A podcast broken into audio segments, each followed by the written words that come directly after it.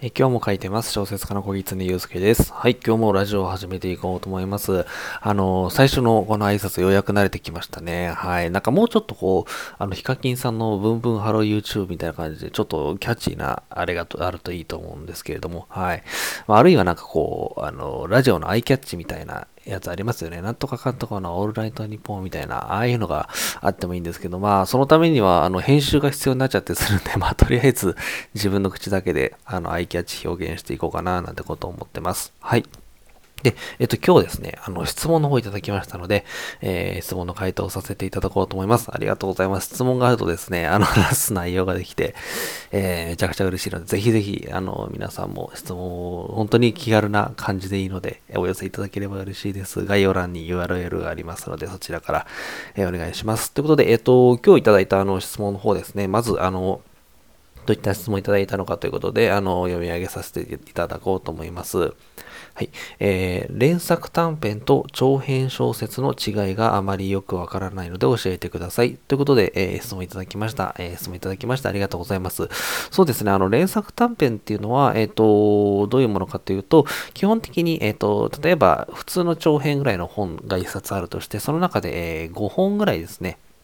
あのー、なんていうか、短編っていうのが収録されていてっていうもので、あとは、えー、長編小説っていうのが、まあ、特にその、えー、短編ではなく、一本の繋がった物語っていうものなんですけど、まあ、違いについてですね、あの、あのわかりやすく、こういうことかなって私が思っている解釈を、えっ、と、お話しさせていただくとですね、えっ、と、連作短編っていうのは、えっ、と、例えば、あの、1本の長編ぐらいの本の中に、えっ、と、まあ、だいたい4本とか5本ぐらいの、え短編が入ってるんですね。で、その短編っていうのは、あの、必ず1話完結していて、まあ、それだけ読んでも、えー、まあ、意味が通りますしっていうところで、えっ、ー、と、まあ、気象転結からなって、1話ずつちゃんと終わってるものなんですけれども、まあ、それだと、それだけだとただの短編集なので、連作短編っていうのは私の中でですけど、裏にですね、あの、1本、あの、共通する設定ですとか、あとは登場人物っていうものが、えー、存在するっていうようなものが連作短編だと思います。だから、あの同じまあ、あの、世界の中で起こっている別々のことっていうようなことで、で最近よく見るのがですね、その連作短編っていうのは、あの4本、例えば全部、えー、違う話なんですけど、同じ人が出てるとかですよね。あの、主人公じゃなくて、主人公と、が助けてもらう人みたいな、えっ、ー、と、人が出てて、で、その人は共通してその4本に出ていて、で、最後が、例えばその、えー、共通して出ている A さんっていう人の話だったよ、みたいな、そういうような、えー、感じに、割と連作短編ってなってると思います。あの、最近、あの、監守の流儀という、えー、城山真一さんという方の作品読んだんですけど、これも、あの、そうでしてですね、あの、主人公は4本4本かな、5本、全部違う刑務官、あの、いわゆる監修と言われる、えっ、ー、と、刑務所の中で、えー、働いてる刑務官という方が、それぞれ別の方が主人公なんですけど、あの、そこにですね、必ずあの、非、非医師、あの、非打ち医師とかの非に医師なんですけど、非、非医師刑務官という方が、え出てきて、また、例えばアドバイスくれたり、助けてくれたりっていうのがあって、最後は、まあそのヒーさんが主人公ではないんですけど、ヒーさんの、えー、まあ秘密みたいなものとか、えー、が明らかになっていくというような、あのー、構成になっていて、なので4本全部独立して読めるんですけれども、その中に1本こう、えー、世界設定、えー、場所の設定ですとか、あとは人物とかですね、えー、共通するものがあって、そして、えっ、ー、と、最後に、最後の章で、その共通するものの、まあ説明がなされたりですとかっていうのが、されるっていうのが、えー、連作短編だと思います。なので短編集と多分一番違うのは、えー、何か共通するものがあるかどうかなんですよね。あの例えばあの、えっ、と、伊坂幸太郎さんでよかったかな、週末のフールっていう作品があって、まああれも連作短編って呼んでいいんじゃないかなと私は思ってるんですけど、それはあのもうすぐ、えっ、と、世界が終わるよっていうことが決定していて、で、まあその週末世界終わる終わる結末の末の週末ですけど、その週末世界で、なんかこう、いろいろ、えー、どうしようかなって思っている人たちなので、毎回主人公は違うんですけれども、あの、世界の、なんていうか、設定としては終末っていうので一緒ですよね。で、確かですけど、最終章に、えー、今までの主人公たちが、あの、その前の短編で主人公だった人たちですね、が出てきてみたいな感じの、まあ、つながりがあるっていうのが、えー、連作短編っていうふうに私は思っています。完全にその世界観も独立してですね、で、あの、例えば1本目は SF で、えー、もう1本は、あの、まあ、SF というか火星の例えば話で、もう一本は、えー、地球の古代の話でとか、まあ、最終的にそれが繋がってればいいんですけど、もう完全にこう、なんていうんですかね、舞台設定も何もかも時代も何もかも違って、で、それが繋がることもなく終わってしまうっていうのが普通の短編集で、えっ、ー、と、連作短編っていうのは必ず、えっ、ー、と、今までその、まあ、5本あるんだったら最初に4本は何かしらのつながりを持っていて、そのつながりが5本目に明らかになるというような、えそういう性質を持っている。だから、あの、1話ずつ、もちろん簡潔で読めるんですけど、全体で読むと、またそれは、あの、一つの長い小説になっているみたいな、えそういう構成っていうのが連作短編なのかなっていうふうに思っています。あの、ありますよね。あの、長編の公募でも連作短編なら OK みたいな感じで、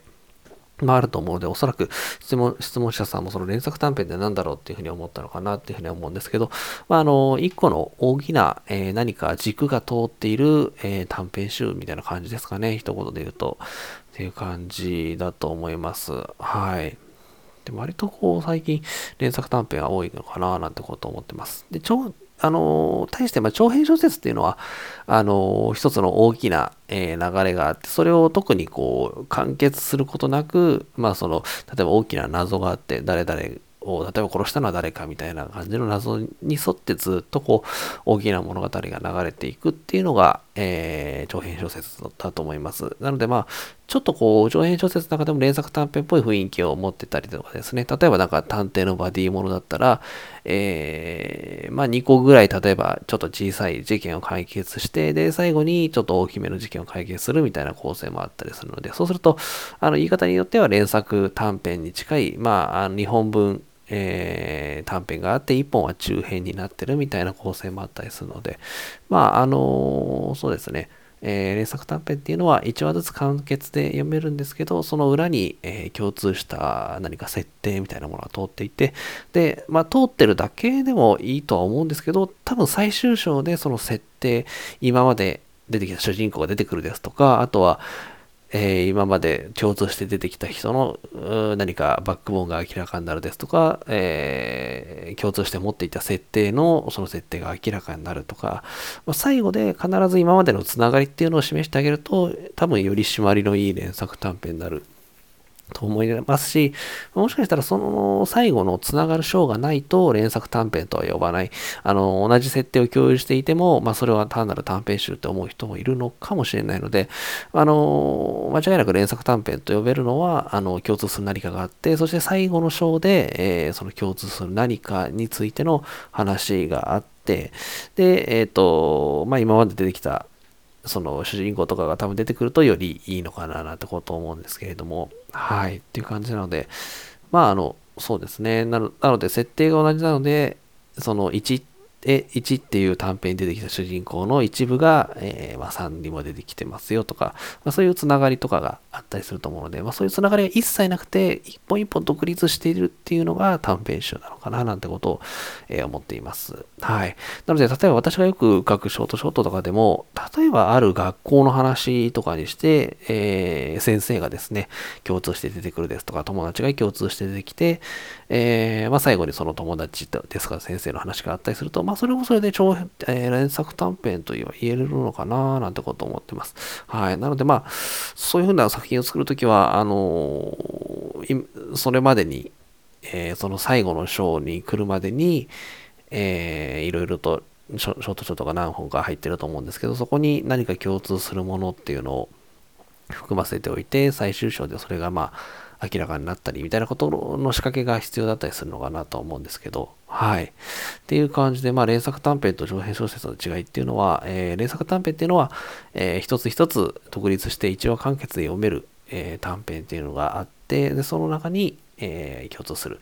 えー、設定ですとかっていうのも人物とかを持っていて、まあ、長編小説っていうのは、まあ、あの、一つの、まあ、例えば設定みたいな、えー、ところの中で、えー、大きな、えー、何か目標とか、そういう謎とかそういうのがあって、それをまあ、追い求めたりしていくっていう、えー、長さのものになってます。まあ、長編小説の中にも、ちょっと連作短編っぽいなって多分性質を持ってる、えー、ものとかっていうのも結構あるのかななんてことを思ってます。例えば最終的に、うんと、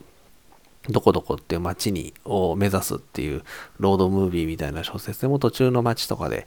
えー、ちょっと何か誰かの手助けをしたりみたいな感じでそこで一回話が終わってればそれはちょっと連作短編っぽい感じになりますしみたいなえー、そんな感じだと思います。はい。えー、ということで今日は連作短編と長編小説の違いみたいなお話していました。まあ、私のちょっと見解なのでこんな感じかなっていうふうに思っているような、えことをお話しさせていただきました。はい。ということで、えー、今日は質問に答える回ということでありがとうございます。あの、概要欄の方にですね、あの質問箱を設置してますので、そちらからぜひお気軽に質問ですとか、えー、何かメッセージとかいただければとても嬉しいです。質問いただけると、あの、生き生きとして 喋り出しますので、はい。えー、ぜひよろしかったらよろしくお願いします。はい。ということで今日もお聴きいただきましてありがとうございました。えー、小説家の小木常祐介でした。